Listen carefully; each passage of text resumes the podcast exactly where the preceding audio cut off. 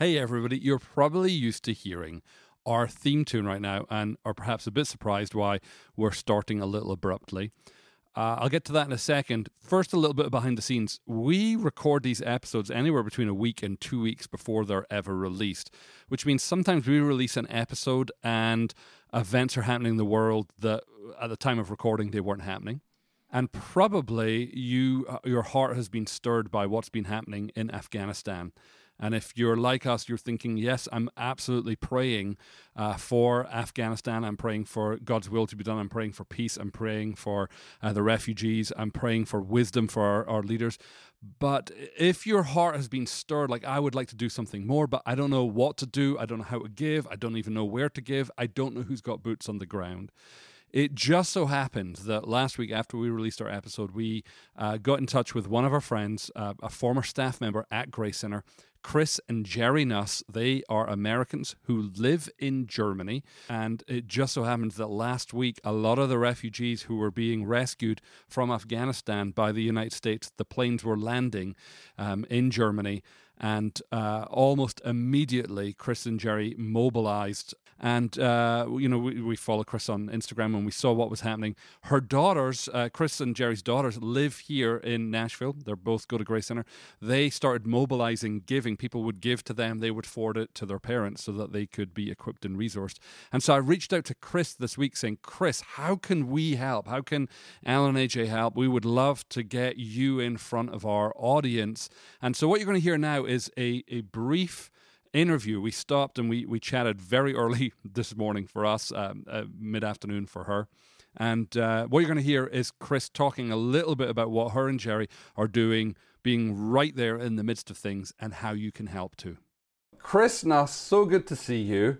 What a bizarre season uh, and time that we're living in. What a joy that we've got uh, Zoom so that we can even have this conversation. Can you tell our listeners? who you are, how we know you, and what you're doing. I'm Chris and married to an amazing man, Jerry.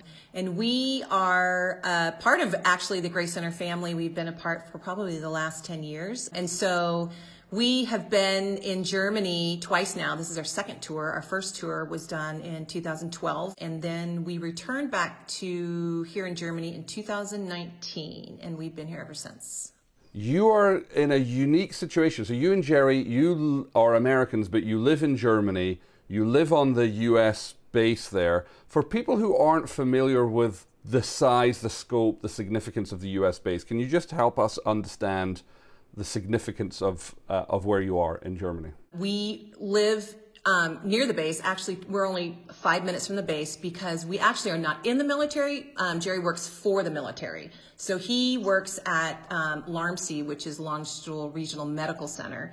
The scope of it, there's about 60,000 Americans that live in this area.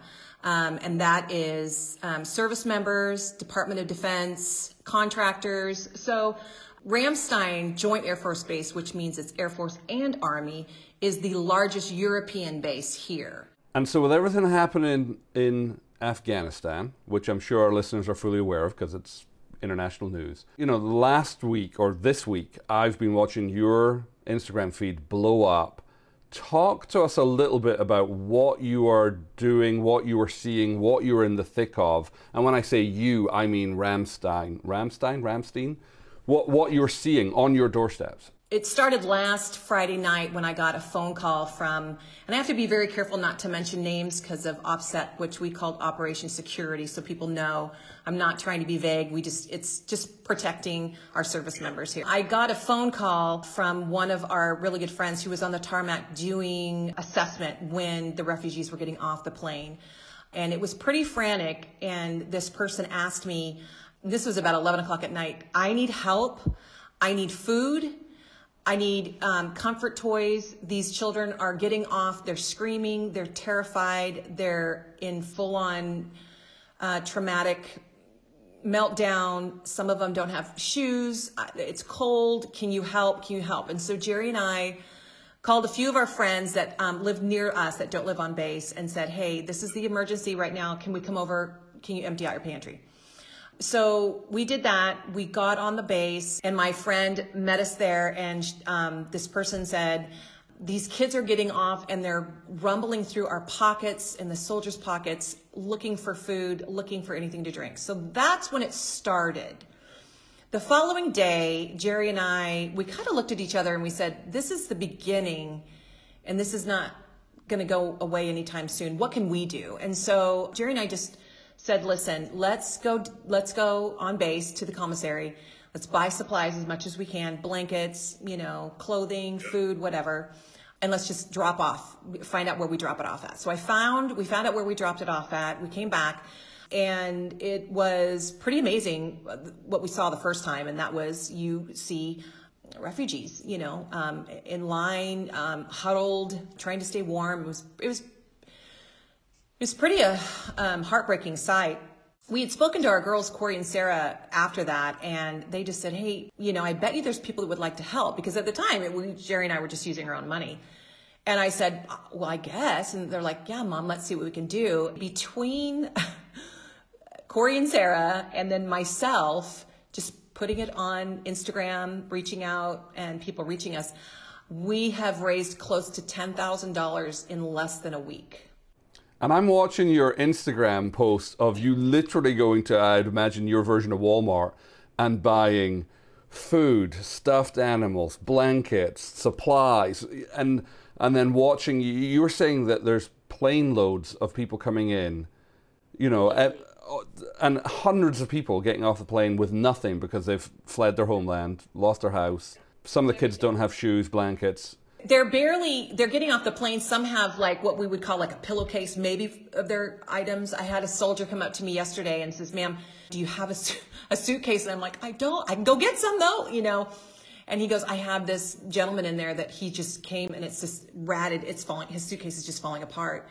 Every, everything that comes in, it, it's amazing. Every morning I wake up and I get messages from Corey and Sarah. This is what we got today. And I'm just absolutely blown away by the money that comes in. And then I get up, take a shower, have a cup of coffee, get in my car, and I'm spending that money. And so I'm hitting every grocery store that I can. Today, I kind of did get in trouble with the gentleman in the produce department at Kaufland's, the German store, because he goes, Are you the one that took all my bananas yesterday? And I'm like, Oh, I'm sorry, sir. He goes, You can only have two boxes today. And I said, he goes, but you can order. And I went, oh, thank you. And so I was able to order 10 boxes, but everything that I delivered, like for today, will be gone within the plane that arrives today. They couldn't even tell me how many planes are arriving, but I, she did say, what is coming in today? There's not enough food that can be donated that we can feed them all. That tells me there's a lot coming in today because I think they're trying to get them out so quickly but it's going and it and it and it's purchasing food, it's purchasing clothing. And and the cool testimony about this whole thing, Alan, is when these checkers look at me and they look at my cart, they will say, "Is this for the refugees?" And I said, "Well, yes, it is." And they just say, "It is amazing what you are doing. You are so kind. You are this. You are that." And and I just said, "You know, this is just what you do. It's humanity. It's just kindness, and it's and it's loving people well where they need it." And for them to see that, I think it's a great testimony of what we're doing. And, and I have to just say, some of these stores have said, we're going to give you an additional 20% off your whole purchase. Wow. I had a lady today donate probably $100 worth of, of toys, a German economy. Take them. They need them. And so it's been amazing the impact that it's had. What, what's the greatest need that you have right now? I mean, obviously money, like money, but what's the greatest need of the refugees when they're getting off the plane? Like, uh, what surprised you about what is needed that you might not have considered was a need? Female undergarments, um, shoes of all sizes, clothing. Probably the biggest need is they're noticing that, you know, of course our hearts go out to children, right? But there's men arriving with not proper clothing. So it's men's clothes, it's it's women's clothes. I went out yesterday and purchased hundreds and hundreds of dollars of fleece jackets and jackets and coats.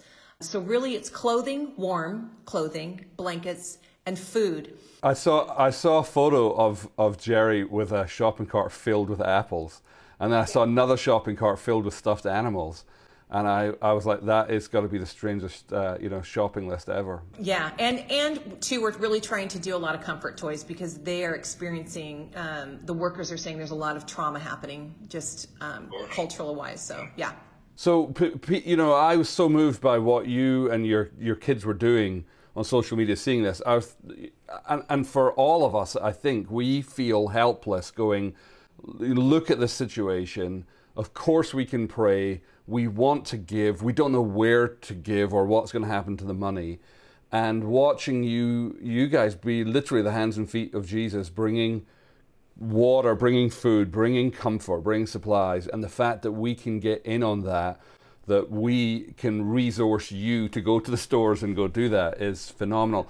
Where can people who want to help or, or want to give practically? Like, obviously, I'm going to talk about how we can give to you, but what are some of the avenues that you've seen are going to be really, really helpful for people giving monetary gifts? The organization, organization um, that I know that does a lot is the charitynavigator.org, and I'll say that again so you can put in the show notes or whatever.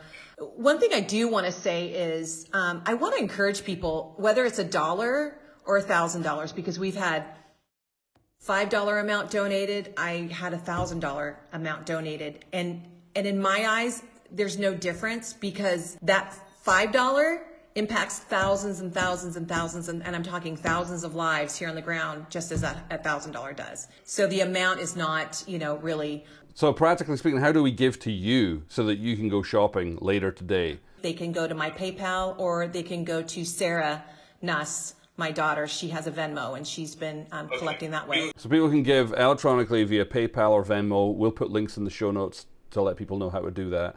If people want to follow you on Instagram to actually see, you know, literally, you know, boots on the ground events as they're happening, what's your uh, Instagram? Where can people follow you? It's just Chris Nuss on Instagram, and I'm sure you'll put it in the show notes too or a link. And one thing I do also want to say is, you know, we hear that um, we're pulling out August 31st, right? I mean, that's that's the, the goal. It's going to be longer here. Um, we've got pods that are being erected right now on base, and so um, even though we'll be pulled out on the 31st, there the need is going to be continual until further notice. Really, we just don't know. So, food and clothing is a huge need right now because it's they're they're running out. Yeah, and also the difference in climates you know, you're saying there's people arriving in sandals, and you're what in the 40s and 50s in in Germany. It's cold. The first plane that landed the other night, we had one of the worst storms hit Germany, and um, a friend of mine who was doing triage texted me and said, "Pray, pray, pray." We've had tents collapse. I got knocked in the head. Um, this person sent me video, and it was flooding, and these poor people were. I mean, they were clamoring, trying to get them safe. It's it's been tough. tell some tell some stories that you're allowed to tell of just the beauty of God in the midst of tragic circumstances. Probably one of my favorite stories is there. Uh, one of the planes landed, and I guess they had maybe two or three women give birth on on the plane. So I believe the flight is a four hour flight, four hour flight coming up from Afghanistan, and a young gal came off. She was in full labor. They got her on a gurney, and OB nurses from Larmsey met the gurney, and she like was giving birth at that moment. You're talking about the gurney being a stretcher off of the airplane. So this is the tarmac of the airport. She got off. They they said, "Halt! We've got a baby coming. Like we can't go any for any further." And it was beautiful because all the Afghan women of that flight surrounded that gurney and made a circle and held up their hijabs for privacy. And they, some of the people said it was the most beautiful thing they ever saw because in their culture, it's a very private thing, right? And so just to honor that culture, part of them, and just to see these women just say, okay, we're going to do this, and this is what it's going to look like. And and, and literally watching life go on in the most fundamental sense in the midst of shock, trauma is is just so powerful. Right, right. So, so that's a, that was a pretty a pretty fun story. Stories of um, some of the volunteers um, just playing soccer with these kids, trying to get their focus on the moment and how to enjoy that moment of just hitting a soccer ball. and giving them toys. Another thing is is um, crayons is are a huge thing. Every picture that's that they you know that they draw, they boy, we're putting it on the wall and we're gonna we're gonna highlight it.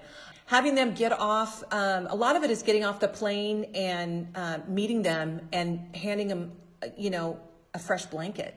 And it's important to understand when you say plane, we're not talking a commercial jet with you know two, three, two rows of seating. You're saying these are just massive cargo planes with no seats. Yeah.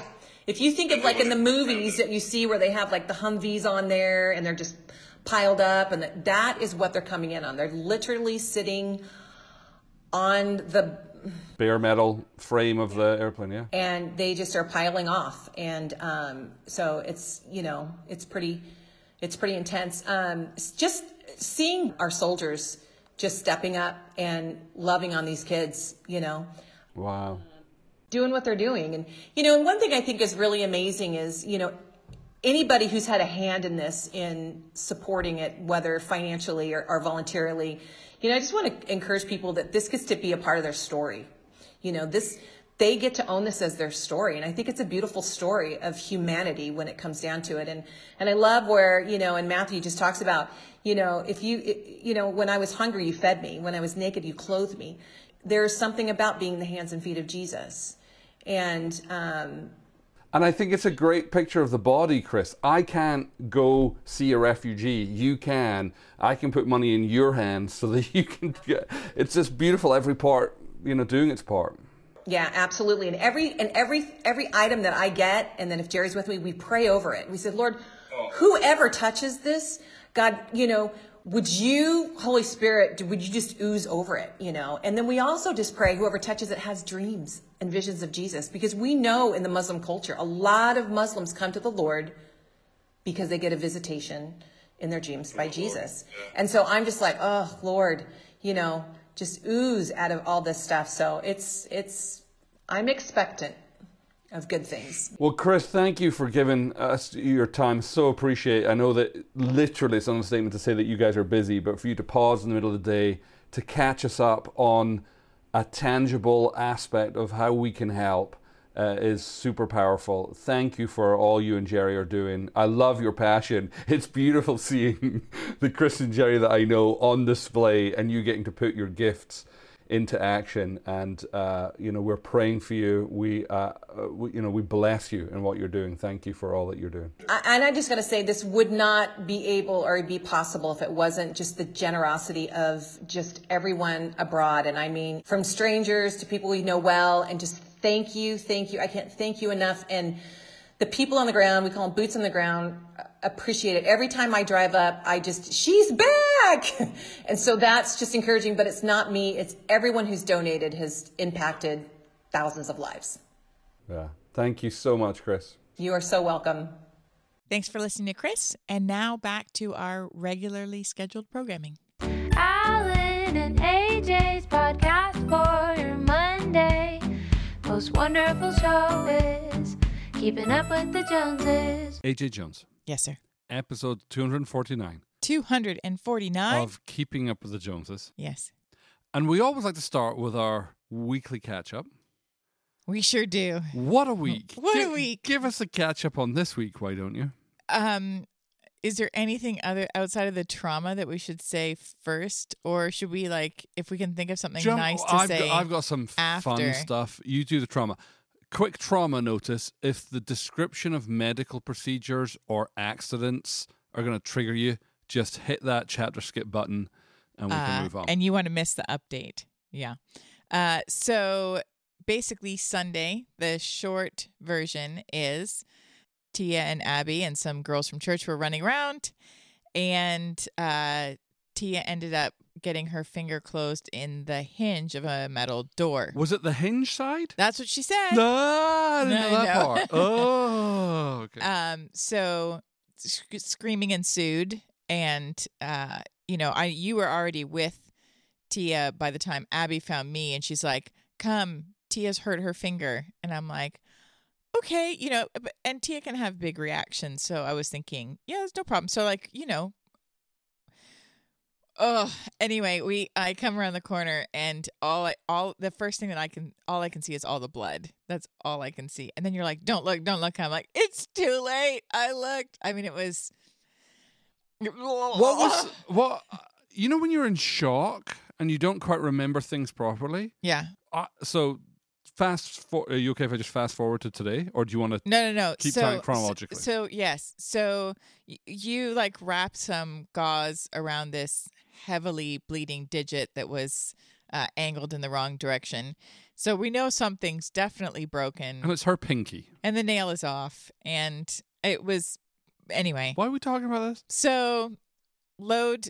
Uh, it was funny because we looked at each other and went, "Okay, how are we to do this?" Like, is and we were just like, "We're doing this together." Like, you know, as opposed to it's not just one of us taking Tia. I think normally when trauma happens or a crisis happens, I'm okay in that moment, except when it's my kids.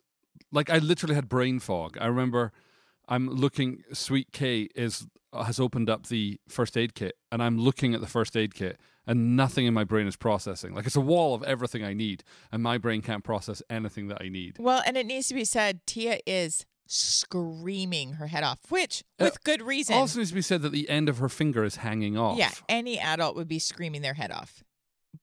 Yes. But but she's like But we get in the car and we and can't she screams think. the whole the whole time. I I can't. I'm just like I am just driving. Just tell me where to And go. you're like, look up on a map, and I've looked up on a map, and also I know where the urgent care is. I know, but I can't even think. I can't think of how to get there, and I pull up, you know, the map, and I don't know where the map is showing that I am to know where everything else is. Like it's, I was like, oh, this is a trauma response. Like I can't process most basic information. Neither one of us. We're just like, and then you know, now you're in a small vehicle with a child that's screaming, and we're saying, you know, Tia, it's fine. You're allowed to scream. You're like, you know, but she's just like in agony. So we take her to the the. Well, I said, shouldn't we take her to the hospital? And you were like, no, COVID, blah blah blah. Let's take her to the walk-in clinic. We got to the walk-in clinic. Well, the reason I'm saying that is Vanderbilt had just announced the day before that they have no ICU beds at Right. all. Right, right, right. ICU is that what it's called? Yeah, but. I mean, you Or- wouldn't be in ICU for a yes, finger, but, but, my yes, yes, brain's yes, confused ER with ICU because Oh, okay. they're all like. Uh, Oh, is that what happened? Because I was that's like, literally okay. what happened. Like Okay. my brain. So I'm and like, also, we had friends who went to the doctors and they couldn't get seen because of so many COVID patients. I was like, I don't want to drive all the way there and then not be able to be seen. So we picked the biggest kind of urgent like care. a Va- Vanderbilt walk-in yeah. clinic. So we And get there. We get there, and you know, Tia comes inside, and of course she's still screaming, and so everybody that's like waiting around is looking at this poor, beautiful, big. Everybody except the person that's checking and the other guy, who and I overheard him just say, "Yeah, I just need a doctor's note to get off work," and I'm like, "Could you go after the screaming child where Right. the blood is falling out of Uh, her hand? Just Could could you move? Maybe you, could and you, you, couldn't move? you couldn't miss the blood. I mean, it was soaking through everything. Oh no, it was just anyway. All of a sudden, these two nurses come out of the back and they're like, "Can you just tell us what this is, and we'll tell you if we can even help you?" And they're like, uh, "Is the skin broken?" While they're looking at this, we, and we're like, "Oh yeah, the end of the fingers kind of hanging off." They're like, "Take her right now to Vanderbilt Children's at Williamson County to the emergency." They have a pediatric emergency, Yeah. which somehow we missed, even though it's right around the corner from Right, I didn't realize it was there. And so we drove there, and Tia got out of the car. She's still screaming this whole time, by the way. So we're at like, got to be at it 50 minutes of screaming. You know, I mean, that's the worst part, Mhm. if you ask me. So we get out of the thing, and this lady comes right out, you know, in response to her screaming. She's like, Do you need a wheelchair or anything? No, it's her hand. Great. And they just like basically walked us past everything. Like, we'll get all your information We'll get all later. your paperwork later. Let's just get that poor, sweet, screaming, in pain child. And they put her in this room. All of a sudden, there's four women in there. They're all super sweet. And they ended up, I mean, the first thing they did was numb the finger they froze her finger, before they did which also hurt like the dickens. So now she's screaming even louder, but then it froze. Yes, within a couple of minutes, Yeah. she stopped screaming. Yes. And then, and then daddy became like a glorified iPad stand holding the iPad so she could Well, watch. we were Disney Plusing the whole Yeah. way from church. I'm like, let's watch Disney Plus. which made the screaming slightly less in volume, but not much.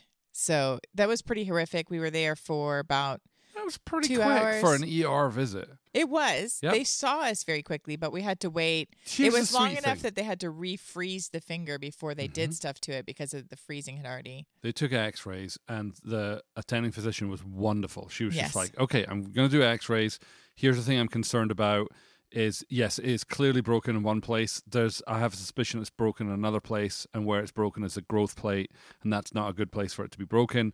So let me uh, send the X-rays to the person who's on call, who just so happens to be a hand specialist. Yeah, orthopedic, orthopedic- hand specialist. So she sent the x-rays and took also a photograph of the finger which not to be gross but the end of her finger was at kind of almost right angles And then kind of hand. busted like a grape. I mean, it was gross. oh it was so gross so gross. and, and so if and any of you are, still both, listening to this part we're like both you're trying to like be calm and show our faces where we're and Oh, I, I it's everything are. I can do to just not lose my mind. but I'm i did take photos because i thought later on i'm going to want to look at it okay. i haven't yet You know what?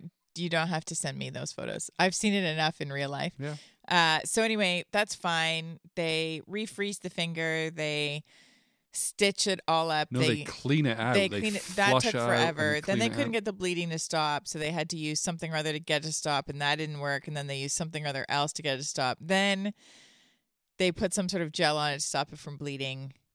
Then they stitched the whole thing up, and uh, they couldn't get the nail to go back on the bed, so they just threw it so out they just threw it out. the whole nail And- was just and off put, and put some sort of Vaseline covered something so that it wouldn't stick to something or other else. you're remembering a lot of details Yeah, and then they like wrap wrap it up, you know, with the finger next to it, and they're like, you know, here's some antibiotics, and and we're gonna go see the specialist on Wednesday. So great. So somehow I end up oh, because Tia picked me.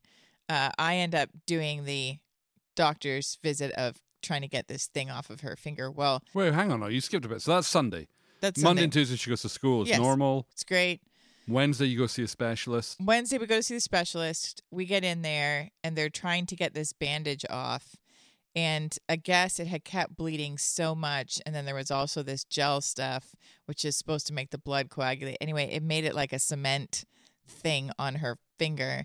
And so it took them 45 minutes of soaking the thing and then snip, snip, pull a little bit. She'd go, oh, oh, oh. Because it's all attached to raw skin. yeah, the there's nothing. It's all like, "Oh."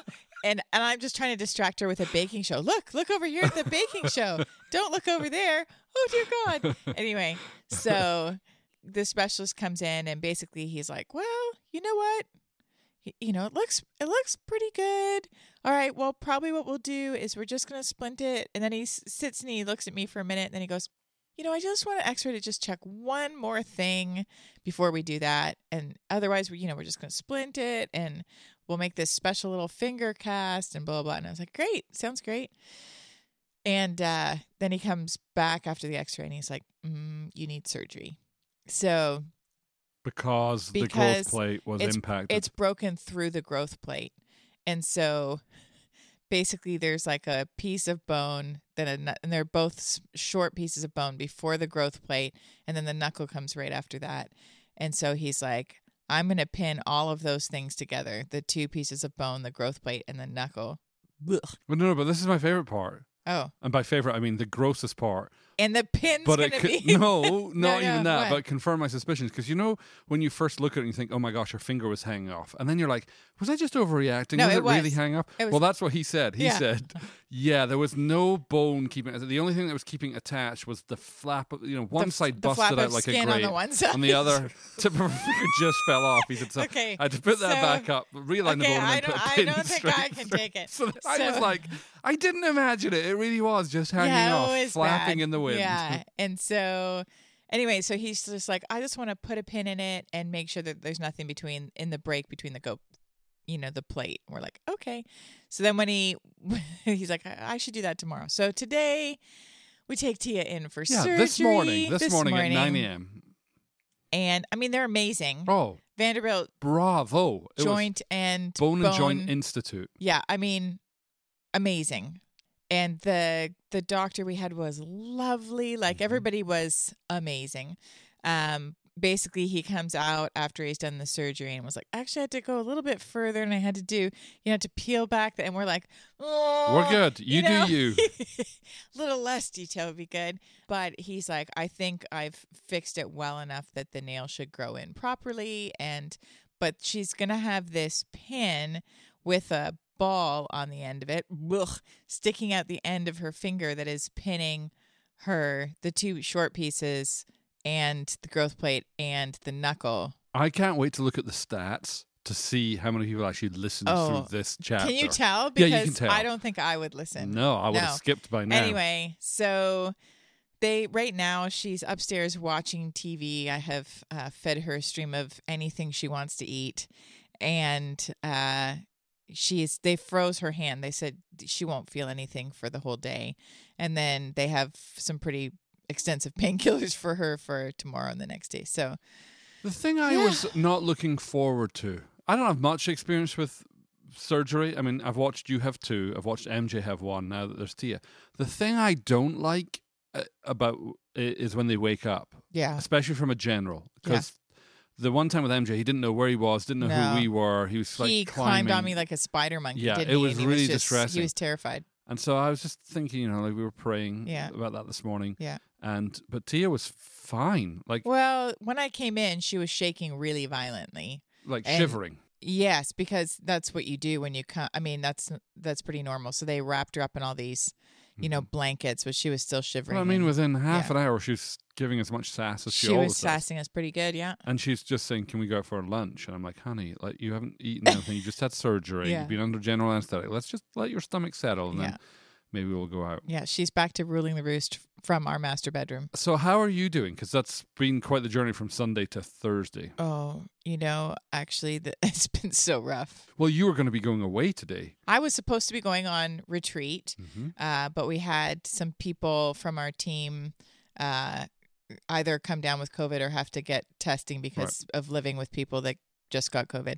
So we had to cancel the retreat. I'm uh, yeah, postpone. Yes, I'm so thankful because I'm more thankful. well, I wouldn't have been able to leave. I would have had to just say, "Y'all drive," and I'll somehow catch up because.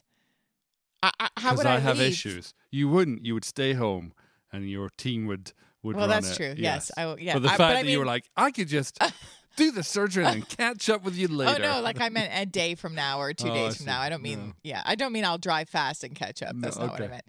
Yeah, so I was as much as I was so bummed on Monday and Tuesday when we're like, okay, we have to postpone this retreat. I'm so thankful because that would have been awful. yeah. So I've had my fill of uh, surgery waiting rooms. Thank you very much. yeah, Like, I'm I'm pretty done with hospitals actually for this ER. year. Yeah, we, Yeah. we're three for three on ER visits. Dang, right? Yeah, Yeah. but we're going to hit that sweet deductible limit any minute now. I'm going to rack then we're in the all, clear. all We've- the elective surgeries I can between now and Uh, December. well, that's what I was thinking. I was like, okay, what kind of things do I actually need to get sorted? Um, yeah, oh, bless you, baby. dude, I just, you know, I'm I'm literally like, okay, we're gonna record the podcast. Uh, we're gonna have dinner, and then, I'm going to collapse. I- I'm probably gonna just go somewhere and cry. you know, I'm just like, Don't I'm a donkey on an edge. But anyway, yeah. Don't blame you. Oh look, I'm starting to cry. You're allowed to cry. It's gonna be fine. Do you want to take a minute to cry? No, it's fine. It was just a rough week. Ah, really was. Do you want some happy news? Yeah. What's your happy news? Well, do you actually remember that the kids have started back at school? like somewhere Is in the that midst this of that. update? That was like last week they went back to school. They did their first yeah, full week of they've school. done their first full week. we, after five years of living in this house, finally got around to putting up some photos We did. and some paintings. yeah. and, um, yep. Yeah, and the kids were like, "Why is it taking you for five years?" I'm like, "I don't know. Stuff like you know, Life. life gets in the way." But we're so happy they're up, aren't we? I And our chair finally arrived, the one we paid for in February. we March, I think it was. Was We- it? Yeah, we bought. We I bought, thought it was supposed to be delivered in March and we bought it in February. I don't know. It was sometime a long time ago, and again, actually far, far away. We bought a sofa, a love seat, and a chair. Yeah. And because we're all back ordered, and you know, COVID shipping and all that sort of stuff, they all arrived in stages. Well, So yes, we but got- this is the third chair, right? Well, yeah, they got we got the two sofas, and then we just like said, oh, we don't like two sofas. We only want one of them. Send back one of the sofas and send us the love seat. Yeah. And then the love seat was back ordered. Meanwhile, the chair arrived, but it was broken, so we sent that back. And then they sent us another chair a couple That of was months later. stained. That was stained, so we sent So that back. that And now in what are we? August. Yes. Uh, We finally have we have a, a whole together. Yeah. And then you know we put our paintings up. I thought that was fun, lighthearted. Although at one point it wasn't fun and lighthearted. I want to burn down the house. It's true. You were like, I I'm not joking. The thing it's it if it's a millimeter different in height from the one next to it, I'd be surprised. I mean, it's like you're not going to look at it and notice it. Except Nobody I is. looked at it and noticed it. Uh, okay, I'm just saying. You when you looked at it today, did you think, man, that millimeter is killing me? Which No, means no. I've it's, acclimated to it. No, that's not what it is because you wouldn't acclimate to it. I know you. So anyway, it's it's like if there's a difference, which you can't tell because they're quite far apart, then it's like maybe a millimeter. And he was like, "That's it. Let's burn down the house. I can't take it. They're not." And I'm just like, "Oh my gosh." So I'm like, "Babe, Well, you know what? all the- Eventually, we'll paint this room I'm and set we'll up just for failure because here's why, right? It's hanging up three identical photos in frames, except they're not identical because the frames are not identical. You know, They are. I measured them. Some are 17 and a half, some are 17 and three quarters, some are like 17 and a quarter and a half, you know, so they're not identical. So then I'm trying to do the math on the wall. So it's already set up uh, to trigger me because it requires Yeah. math, which But- I have difficulty doing. Well, I want to just say that they are the same. I bought all three from the same. yes, I, but, the quality but the- control yes, is yes, such that the tolerances between each of the three frames are not There's, exact. there's a yes. So okay. now I'm trying to do mental arithmetic. Like, what's the width of the wall? Split that in half. The center one goes in there. Then Yeah, measure yeah. the distances. Yeah. And then I've learned from history that just because it's mathematically accurate doesn't mean it's necessarily pleasing to the eye, which you're not going to know till they're up there. Then you got to make sure there's not studs behind the wall because I'm using these certain wall hooks. Then I'm putting them in, and the way it is, you know, I, how are you going to measure from the top of the ceiling? Because you know what we've also learned is ceilings are not always level. Like so, already I'm like stressed, and then I'm having to use basic tools. yeah, It's curious to me that in some aspects of my life, I have a huge bandwidth to manage stress, and in other areas of my life, like I don't know, hanging up photographs, you know, well, I want to anything really ar- around the house. mm-hmm. Yes. Usually, it's better if I'm doing things with power tools. But These But aren't even power did- tools. This is a hammer. well, yes, uh, any kind of tool. Yeah. So anyway, they're up. But most importantly, the thing we need to celebrate about is I 100%ed Skyward Sword HD this week. Yes, we From should. when MJ wiped out my file, I started again, and I successfully 100%ed it a couple of nights ago. yeah, And the last two, the world rejoices. the world does rejoice. So thank you. You can send cards, flowers, uh, accolades, uh, wreaths. You know, be The- it didn't take quite. It didn't take quite the same amount of time as doing um, Zelda Breath of the Wild. No, like the things you have to do to 100% Skyward Sword are really limited. Like you have to collect, for example, I think 24 heart pieces. Yes. 24 heart pieces and 27 cubes. Mm-hmm. In Breath of the Wild, you have to find 900 Korok seeds and 120 shrines. Like, so different and like a hundred and something quests as well. Yeah. Yeah. So, no, So much smaller like- game, yes, yes, but yes. thoroughly enjoyed it. And now I've replayed it, this time in hero mode. That's what you're doing right now. Yeah, but I got the amiibo for it. The hard to find, price gouged amiibo that was going for $175, which I found not much over market price. But let's not discuss how much. Let's move on. Anything else on our weekly update to do? To say? No, we're done. Okay. You crack me up. hmm I got storage containers.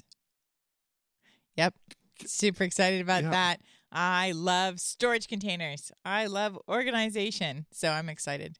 I'm going to have some good time off storage. You're going to detox all of your stress and anxiety from this week in storage, aren't you? I can just tell. I am. I, I'm literally like, Best I, of your way tomorrow. I need a task or something to do to just get out all of the, the stress from this week. So that's how I'm going to do it. Right, storage containers. I look forward to the the fruit of your labor. Yes, All right, our main topic for this week is all about favor. it is. And I was shocked to learn that despite the fact in the last couple of weeks, last, I don't know, 10 or so episodes, we've talked a little bit about favor fitting into the kindness of God or favor with relationships. we haven't really talked about favor as an episode and since episode 56. Wow. So I know. So I was like, many wow. years ago. But the reason I've been thinking about it a lot recently is I've been reading Nehemiah. Or Nehemiah. Nehemiah. And there's a lot in Nehemiah all about favor. And, and, you know, I've obviously read Nehemiah before, but uh, it never stood out. And in the first couple of chapters, he's talking about accessing favor, using favor. And I was like, that, I mean, there's some real keys in here that I thought would be fun to talk about. Yeah. Incidentally, I've also been reading Nehemiah. You've been listening to Nehemiah. listening. Yes. Yes. Yeah. Did you did the favor stuff stand out for you too? Yes. A whole bunch of stuff has stood out to me that I haven't noticed before. Mm-hmm. Yeah. Yeah. Well, th- the funny thing about favor, and we talked a little bit about this in the concept of, you know, when we talked about the kindness of God a few episodes ago, Mm-hmm. is the misconception that when we talk about favor, somehow we're talking about living a life that's excused from any troubles or difficulties. Right. Like, oh, you have favor, you've hit the jackpot, everything's going to be Like okay. that's how you know you have favor is that you don't have any any great. problems you win ever. the lottery. Right. You get free Ferraris. Right. You can eat as much chocolate as you want. You never put on weight. You know, everybody Right, loves that you. is so That's good. favor. Yeah. And I'm like, no. Mm. Like a biblical definition of favor, when you look at the Bible and the characters in the Bible who are recorded as having favor on their life, their lives were not marked by an absence of Trauma or strife, difficulty, or trauma. Yeah. Classic example would be Joseph. Yes. So you you know Joseph and his coat of many colors. We all know that story. Mhm. Highly favored by his father. Yes. Beginning of his life, huge amounts of favor. End of his life, second most powerful person in all of Egypt next to Pharaoh. Yes. Huge ruler. Huge. Ends with tremendous favor. Yes. Between the beginning of his life and the end of his life, the whole thing is about being kidnapped and abused and about being cheated on and sold into slavery and beaten up Except and thrown I into would prison. and- argue, even in the midst of those circumstances, favor followed him because favor followed him at Potiphar's house and, and at the prison. And that's so important to know that Mm. even even the difficult seasons of his life weren't marked by an absence of favor. Favor was in the midst of that. Right. It's just important to understand right at the outset that favor isn't about us never experiencing tough times. Right. Favor, I mean, if if that's we're spending a lot of time talking about what favor isn't, and I think that's important before we start our journey, or other, you know, otherwise we're thinking about a different thing. So that's what favor isn't. How would you describe what favor is? How would you describe what favor is? I feel like you have like a definition. Now, of course, I have a definition. yes. I've Tell me studied it for years, but I'm just is, thinking, yeah. like, let's let's shoot the breeze for a second. Like, talk to me about what you think favor is, because it's clearly. I I, mean, you were tracking on something with Joseph. I think it is uh, consistent regardless of circumstances. hmm Um, I think it is something that you don't earn, but I think something that you could lose, but you would lose it based on character, not based on circumstances. Mm-hmm. Because Joseph's circumstances sucked, and even in the suckiest of circumstances, it still records him as having favor. Right. And not even complaining and still turning to the Lord. And, you know, so yes. Yeah, because twice I'm thinking about when he's thrown into prison. Yep. And it talks about God gave uh, the prison warden, it g- gave Joseph favor in the eyes of the prison warden. Yeah. And the other be- time when, when he was sold into slavery in Potiphar's house. before that, yeah. Yeah, Yeah. and he found favor. So even though he's a slave, Yeah. his slave master has, you know, finds and they're favor. finding favor because they're impressed with him. So when you think about Joseph, like, so the first one is he's, of course, sold into slavery, but he must have been s- impressive, even though he's in these horrible circumstances. It's totally unfair. Mhm. He shouldn't be a slave. He's a beloved son. You know, he's he's not in He's his- innocent. he's innocent. He's not in his own country anymore. Like he, he had every right to pitch a fit and, you know, That was very southern of you. Pitch a fit. pitch a fit, but he he ends up in Potiphar's favor. That's got to be because of how he's walking out this Mm-hmm. ridiculously hard circumstance. And so again, he gets raised up inside of Potiphar's household, then right back into the cycle. He's falsely accused and it all looks bad again and he's Sent to back in- prison. he's sent to prison and then he ends up in favor in prison again and helping to run the prison, right? Mhm. So you just think that tells you a lot about how he was walking out circumstances regardless of whether it looked like he had any favor anymore. you know. It also tells you that your favor is transferable from season to season Yeah. because the favor stayed with him. Right.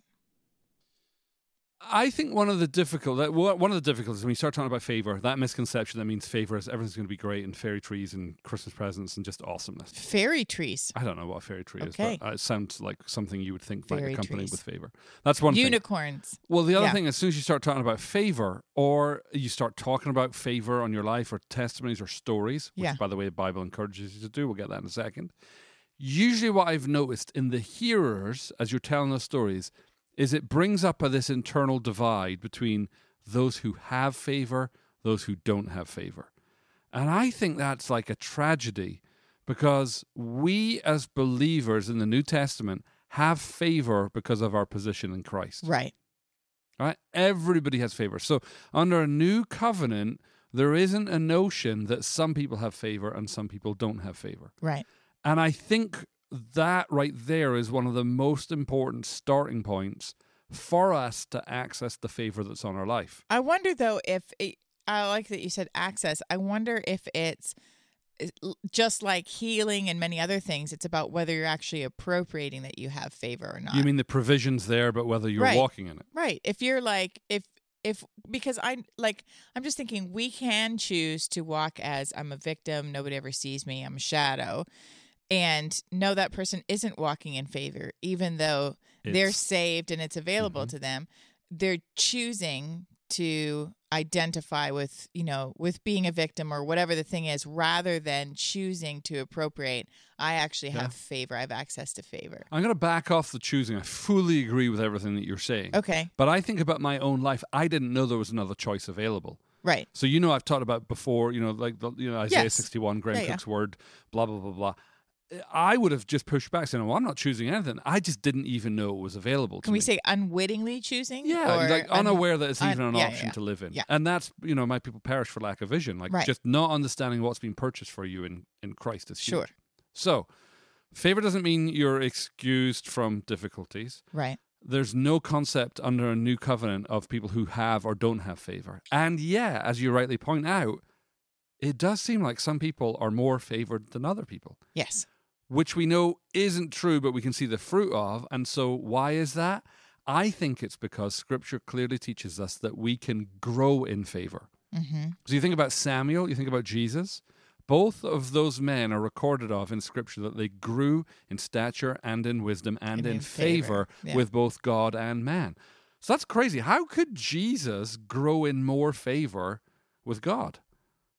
I don't know. I don't know, but Scripture says he did. You can, and it's Yeah. probably like anything else. You grow in wisdom, you grow in maturity, you grow in your skills. Like I'm a better teacher today than I was 20 years ago Mm-hmm. you know the, uh, like i remember the classic example i remember wanting to learn to swim don't laugh and of course as a british person i was severely uh, you know handicap handicapped just because of my pedigree my heritage but i remember going to uh, the university I was at had a swimming pool and i remember going each lunchtime i thought i'm, I'm just going to swim every day i couldn't swim a length no that comes as a huge shock to you yeah i'm surprised so I would time it that when all the swimmers were swimming lengths and they were down at the deep end, I would swim a breadth across the shallow end. Right? I would just go back and back again, out of their way, and thinking this is embarrassing. This is horrible. I don't understand how me doing the same thing that clearly I'm not doing very well is going to get me better. But within a couple of months, I could stop swimming across the pool and I could start swimming length. My point is, I grew in my skill by doing something. You are horrible to me. and that right there was the judgment of God, even though I don't believe in that. what what is about that example is particularly amusing to your your laugh Well, that produced a snort? to to go across widthwise instead of lengthwise. Never. Well, I would never make it on a length. But so they didn't have ropes up between the lanes or anything. Well, I guess it's Scotland. so all my Scottish viewers, you'll forgive my my I wife was and just her, joking. I her was just- judgment. No, but seriously, did they not have ropes? Uh, no. They, everybody was in lanes swimming backwards and forwards. I Yeah. would just time it and swim across. Yep. And then pause, catch my breath, and swim back again. Oh my. my point was, Okay. we could all swim in the pool. Some were better than others, and I grew in Yes. my swimming ability. Yes, It's I a like- really bad example. my point is, we all have favor, Some of us are learning to paddle in the shallow end of our favor. Mhm. Other people have learned how to cooperate with favor. But it, look, you you talked about it as stewardship. I talk about it as growing in favor. Mm-hmm. It's good. Can I read you a verse from Nehemiah? You may. All right, let me let me pull up my Bible. Hold on. So, Nehemiah, Nehemiah one says this. Um, ba- ba- ba- ba- ba- ba- ba- well, hang on. Before I get to that, we've talked about what favor isn't. Mm. Right. Mm. Let me talk about what favor is. Okay. You you had a good example. The way I I thought about it was, favor is all about divine outcome, irrespective of circumstances. It's the hand of God moving on your behalf to accomplish God's purposes. It's like this divine acceleration that comes on your life against all odds. It makes the impossible possible. It reduces friction. I like to say that favor is a gift that God gives to others on your behalf. We'll we'll, we'll unpack that a little bit more Sure. as we look at these. But sure, sure.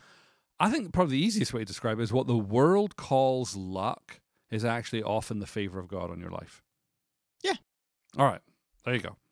Uh, we're, so we're talking about we're talking about growing in God, growing in favor. I beg your pardon. So here's Nehemiah one one. Right at the start of Nehemiah, Nehemiah gets this report about what's happening in the city of Jerusalem.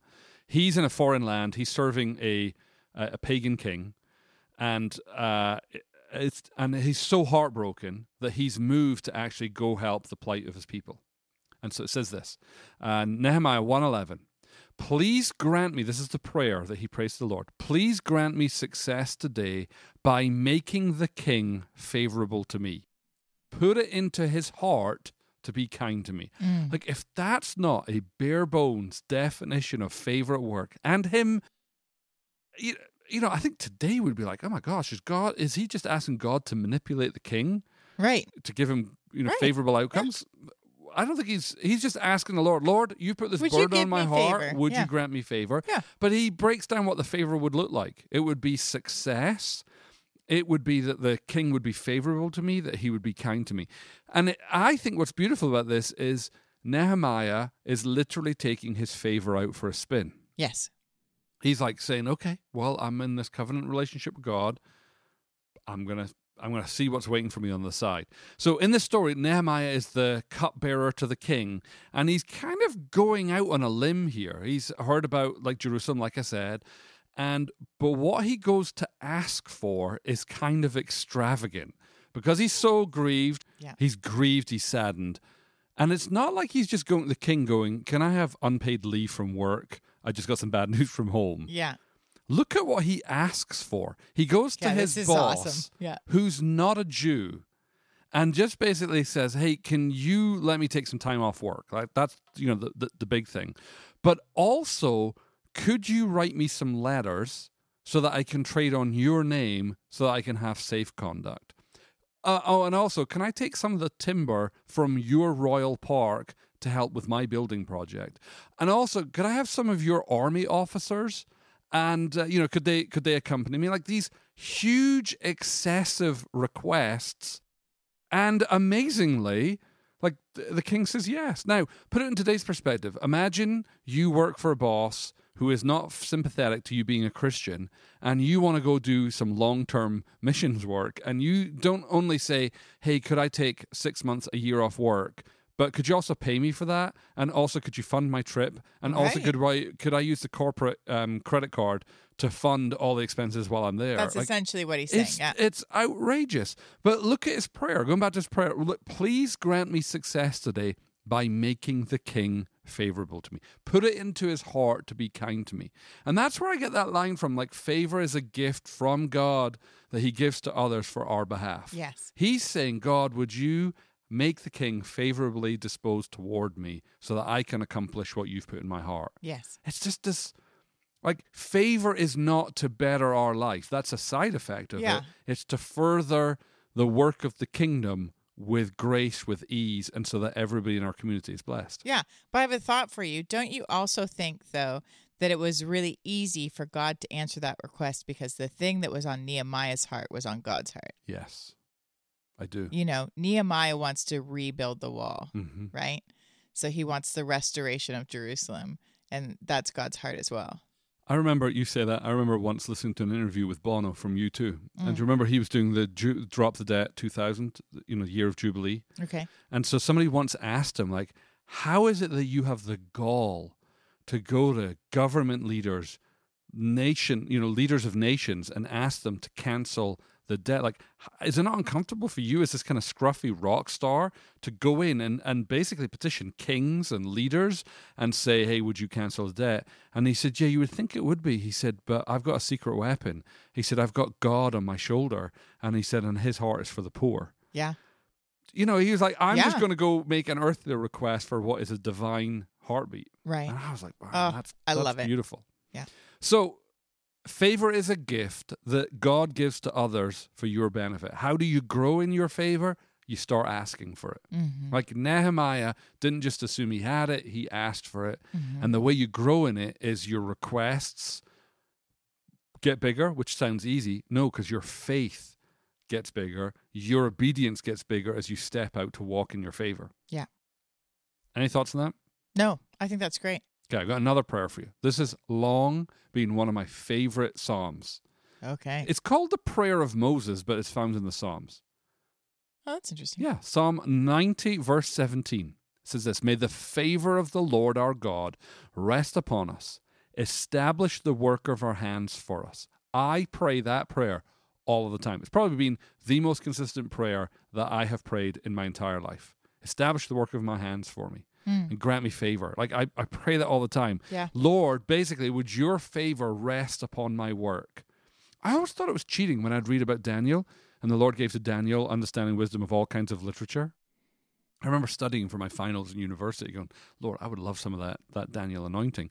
But it's something I've asked. Like I've always asked for favor to be on my work. And I think part of the reason I love to work so much and I love to work hard is because there's a grace, there's an anointing, there's an ease, there's a passion. And I love it. I Yeah. love work, except Yes. hanging up picture frames. But I do. I love my job. And in the jobs that I've had, I have found favor as I have I have worked. Yeah.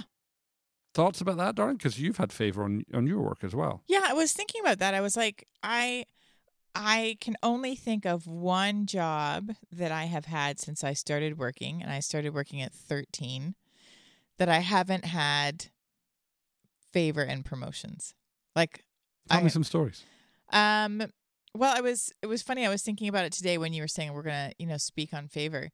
And uh I remember working for a clothing store when I was 16. I'm still, you know, obviously still in high school and whatnot. And uh they made me the assistant manager. You know, I'm I am a part-time staff member who's in high school and they made me the assistant manager of the store That's outrageous. just because I like to work hard when I was there, and uh, you know, I I like to do things like scheduling and organizing things, and you know what. but tell the story about how you got hired at National Car Rental and then how many promotions you had in a certain yeah, time that's that's, a another funny one. story. Yeah, I had just started working at this restaurant called Graffiti's. You were a server. I was a server, and uh, I had only been working there a couple of days, and I had one of those shifts where sort of everything was going wrong uh, in terms of like I had sent in an order, and uh, so there was, uh, you know, there's these two guys, business guys, sitting in the corner table. And they seemed like nice guys. Everything was fine with their table. Uh, the table next to them, they had a food allergy. I knew I'd put in the order right. And I'm watching a different server put the food down in front of them. And I'm like, there is mushrooms on that. And so I sort of swept in and grabbed it and went, I don't think this one's yours, you know, and just sort of went back and like got that fixed. And then there was something that happened. I can't even remember with the table on the other side of them. And I realized, you know, I could tell they were kind of paying attention, but I thought, they might be from corporate because we'd been told, hey, corporate's around all this week. And in fact, I had this other table with the owner at it at the exact same time. And so I was just sort of like, okay, it's my first week. And honestly, I was thinking, if this doesn't go well and I get fired today, my other job asked me not to leave and said they'd always have a position open for me. Okay, So, so I'll just go back. Yeah, yeah, Yeah. yeah. So I was like, you know what? It is what it is. I, you know, there's things I can control and things that I can't. Anyway, uh, sort of the whole thing ends, and these guys are still sitting there. They're just waiting. And uh, so I went over and just said, "Hey guys, do you need anything else?" And um, the younger of them, t- the two, just said to me, "Hey, yeah, I wanted to offer you a job." And I was like, "Oh, that's so sweet. I have a job. You know, like I have two. here I am working my job." And he's like, "No, I." Th- I think you'd like this job and you know whatever and I was like, "Oh, you know." And I'm just trying to be kind. Yeah. Uh and polite and everything, but I'm sort of like, you know, and I was, "Oh, well, where do you work?" And he said, "Oh, I work for National Car Rental." And I was like, "Okay." And this guy's like 30 something. And I'm like, "Oh, yeah.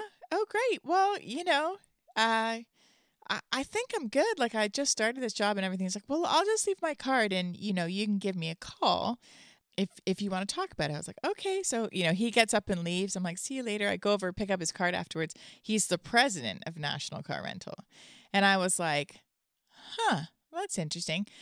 But I didn't even pursue it. Like I was like, I just started this new job. Because you you're thinking he wants you to be a sales clerk at a rental yeah, outlet at the airport or something. Yeah. I Right. was like, not, you know, no. Uh, I, and I liked serving tables and I liked, you know, just, uh, I knew how to do that. So about a week later, he shows up again. Um, and he literally just asked for my section, sat down, and he's like, I'm here to ask you to work for me again, you know? And I was like, you know, and so I'm trying to be like, I was like, oh, great. Did you want anything for lunch? You know, and like serve him whatever. And then when he left, he's like, would you would you just come and meet with me once, like to see what I'm what Offering? I'll offer? Yeah. And I was like, yeah, sure, I will, absolutely. So ended up going in for this interview with him and uh, the vice president of operations, and they offered me a job that included having a, a brand new four by four and uh, free gas and free insurance and you know all like all the bells and whistles, making great money, you know, and in middle management, so not not counter whatever, but like in city management level. And I was like, "O- okay, but sort of like based on what? Right. Like based on what are you offering this to me? Mhm. And he was just like, I just love the way you handled it when everything went wrong. And he's like, and I think I can use that. And uh, I remember telling them at the interview, I'm going to be in full time ministry in five years. So if you still want to offer me the job, I'll I'll do that for five years. I'll give you 110 percent. But I just wanted to let you know in case you didn't want to make the investment. He said, Well, we'll take it. But then, but that, I mean, that was an ex- uh, exceptional way of getting hired. From nothing, Yes. you didn't apply for anything, Yeah. and you're in the door. But Yeah. then, how many times were you promoted in the five Eight. years you were there? I got promoted eight times. Eight times. Yeah. And I mean, I got to do some stuff like that they'd never asked anybody to do before or since, you know. So, like at one point for a year and a half, they essentially paid me to pastor uh, all of the store managers for all of Toronto and for the airport. So it's there's like 30 you're talking about probably 30 managers total. Hmm. And my job was to go around and meet them and have lunch or have coffee with them and and help them like sort out hey what are you dreaming about? And is this a good fit for you? And and and even teach them how to work as a team together and all this kind of stuff. And i was just like What you want is going gonna on? me to do what?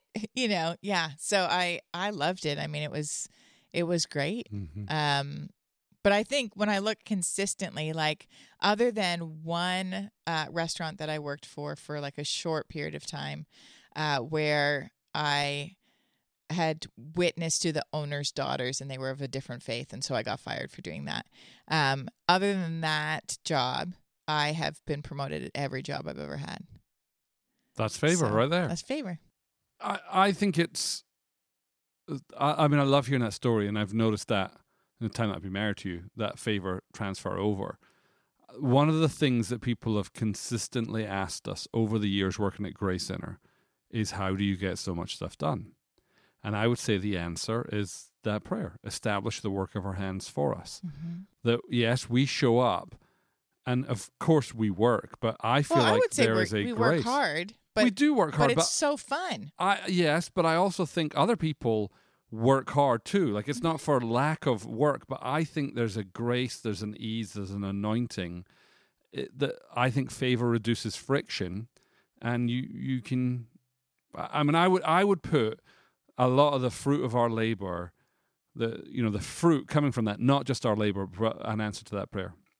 Lord, establish the work of our hands for us. which So that's totally cool. Mm-hmm. I don't think I've ever prayed that. I don't think I've ever prayed for favor. That's because I pray for you, darling. I'm, oh, thank I'm you. like, We're one. Yeah. So I'm I'm, like, just like know. I've ridden in on Yep, the. absolutely. Yeah, yeah, Yeah. yeah. I more pray You've about never like, prayed that prayer? No, I pray stuff like make me kind and give me a clean heart and help me to treat people well. like Where's that so in the Bible? I don't know. I don't know. Wow, you've never prayed that and you still have favor. I Think about what your favor don't going to be like when you start praying that. right? Maybe I should start and see what happens. Let's continue in Nehemiah. Okay. Nehemiah chapter 2. Yeah. Chapter 1 ends with Nehemiah making his request before the king. Yes. Look what it says. It says this uh, Nehemiah 2, verse 8 The king granted these requests because the gracious hand of God was on me. Yeah. Like Nehemiah knew where the answer came from. Mhm. It was the hand of the Lord. It wasn't the hand of the Lord on the king, it was the hand of the Lord on Nehemiah. Mhm. The favor on Nehemiah's life caused the king to respond favorably. Keeps going. He says, uh, yeah, no, that's it. The king granted these requests because the gracious hand of God was on me. I think it's amazing. The king didn't reply because he was godly or because he was righteous. It says it was because the hand of God was on Nehemiah. I love that. When we cultivate a rich relationship with the Father, favor begins to follow. And it affects and, it, and you know, it affects all aspects of our life. Proverbs 3, verse 1 says this one of my favorite proverbs. I love this. My son, do not forget my teaching, but keep my commands in your hearts, for they will prolong your life many years and bring you peace and prosperity. Let love and faithfulness never leave you. Bind them around your neck, write them on the tablet of your heart. Then you will win favor and a good name in the sight of God and man. It's important to remember favor is not a reward, it's simply a byproduct of living righteously. So if you're Yeah. listening to this, understand that you already have favor. Mm-hmm. Learn to grow in favor by asking for it. Like Mm-hmm. ask God for favor. And then also live righteously. Yeah, I, I think character is what can disqualify you, or lack Wow. of character is what can disqualify you from accessing Mhm. favor. I mean, although I, I, I don't think it, which is you know, you, I don't want to. I don't think it necessarily always does though, because I certainly can think of people who are are not righteous but are still walking in some level of favor. Uh, but I But think eventually it's a for how- downfall. right. For how I want to live, Mhm. I'm gonna pay attention to the character stuff too. I'm not I'm not just saying, "Oh, Father, give me favor," but not actually living righteously. Mhm. I I I think where we get into trouble, where I've got into trouble historically, is there's a thin line between expecting favor, Mm. which I think is right right to do, Mm. and entitlement. Yes. Right, where you think things should be given to you for whatever reason. Yeah. Well, I have favor, so I'll get that. Yeah, and Yeah. I should get this, you know, or basically, God, you owe me this. That's where we get into trouble. Yeah. Um, but I just think of time and time again in our married life where we have taken our favor out for a spin, where we've Yeah. asked and the Lord has Provided for graciously sure. provided. Yeah. And on reflection, I'm like, oh, if I hadn't, if I hadn't stepped out, that favor wouldn't have been given to me. Yes. Like there's there's a great possibility if that if Nehemiah didn't go and approach the king, none of that would have happened. For sure. Now you don't know that, but the inference in the story is because he went out and stepped out. And so I want to encourage you if you're listening this week, start deliberately asking the Lord for favor. Yeah. You know, go read the verses that I've mentioned there, pray over them, and see what the Lord does in that. That sounds good. You look like you're ready for a listener's question. I am ready for a listener's question. How about a listener's question about the Enneagram? Oh, yes. How about that? Okay, this is an anonymous question. Okay. Says this Mhm. Hey guys, what are your thoughts on the Enneagram?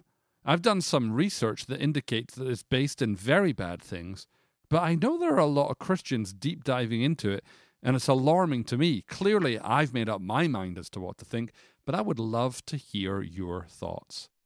AJ Jones, what are your thoughts? My thoughts, Anonymous, is that it's alarming to me as well. When I first started hearing about the Enneagram, just hearing about it from different friends, that mm-hmm. kind of stuff, every time I would hear about it, I would just get this huge sort of check in my spirit, like just like a, ugh, this isn't good. How, you how does that feel? Um, How, how do you know that check is there? I I feel usually two things. I feel like a like a stop, like a you know, don't just don't go there. Mhm. Um, and I also feel kind of slimy at the same time. Like I'm like, ugh. Hmm. So to me, I'm like, ugh. Those two things, uh, for me we were like, oh, there's something that's that's not good about this. I didn't know what it was. I didn't really bother with it that much until, uh, Everyone and their everybody and their mother was into it and actually some people on the school were asking like what do you think of the enneagram and i thought oh i should do some research as to why i feel this way because Yeah. because honestly for me at this moment it's enough if i feel like the holy spirit is like have nothing to do with that i'm fine to have nothing to do with that and i don't need to to research it further and that's consistent with the way you've lived your life. Yes. And uh, often afterwards, I'll find out I'm so glad I had nothing to do with X. Like that time that I wanted to go see a movie and I asked if you'd come and see the movie, and I'm leaving the movie name uh, anonymous for a reason. And you were like, no. And I was like, why? You're like, oh, I just feel a check in my spirit not to go see it. And I was like, I really want to see it. And you're like, well, Nope. you're grown up. You can do what you want. And I went to it and then I came home and said, can you do deliverance on me? I think I totally got pray? defiled. Yeah. I was freaked out by that movie. Yeah. And you had to do deliverance on me. Yeah. So I, I've learned to pay attention to Yeah. to that thing. When I did some research afterwards, it does have uh, some some basis and some foundation in occult. Uh, and an occult teacher who came up with it and and all that kind of stuff. And to me, I'm like, if the foundation has anything to do with occult stuff or somebody who operated in the cult came up with it, to me, if the foundation's rotten, the thing's rotten. Right. And so uh, I would stay away from it. As for me, I know even less about the Enneagram. I just trust my wife's discernment. I have never had an interest or hasn't piqued my interest. I hear a lot of people talking about it. Mm-hmm. Um, I yeah, so I am vaguely aware of what it is, you know, but Yeah. I have nothing more than Yeah. going on I, did end up uh, reading an interesting article that actually uh, Will and Chris sent to me when I was doing a whole bunch of research, which maybe we can post a link to in the show um, notes. In the show notes. Uh, but also, like, so reading that, you could go, well, maybe this is just one guy's opinion, but Wikipedia mentions all these same people being the ones that came Case, up with it. case is settled. Um, and, uh, not just Wikipedia, but there's I'm like being a so. I sort of like even back checked that. Um, I I would stay away from it. Okay. So anonymous, what do we think? That's what stay we think. Stay away. Speaking of show notes, if you like the show notes for this episode, go to alanandaj.com slash 249. If you want to ask us any other questions, go to alanandaj.com slash ask. And if you would like to be bumped to the front of the queue on questions when we do question answer time, you can join our membership program from as little as $1 an episode. When you do that, when you become a member, not only do you support the show, but you also get a host of amazing benefits, like being bumped to the front of the Q&A, like having access to our, our, our, our closed access system where you can reach out to us, but also you get video versions of the podcasts. And uh, I've been watching, obviously, I watch every week because I'm reviewing our content before we upload it. And I've got to say, the last couple of episodes, I am really, really passionate for people who are only listening to the episodes to be able to watch the, the podcast. If you know anything about AJ and I, you know that AJ, especially, is a very visual communicator. and also, you know, the shirt I'm wearing today deserves I mean, to be seen. they should see that shirt, especially because this uh, are they parrots or parakeets or I find it interesting you cockatoos? asking me like I they're would know probably the answer. cockatoos with orange. Anyway, it kind of has the same hairstyle as your actual hair. I desperately need a haircut. Yeah. To become a member, go to alanandaj.com slash join, and we'll be back same time, same place next week. Faith, life, communication, tacos and video games. Paleo donuts and the kindness of God are things we deal with every day. From Franklin, Tennessee, they are just like you and me. Alan and AJ. Keeping up with the Joneses, keeping up with the Joneses, sharing their life experiences. With the Joneses, keeping up with the Joneses. They talk about faith in God and everything under the sun. If you are a human being, there's something here for everyone.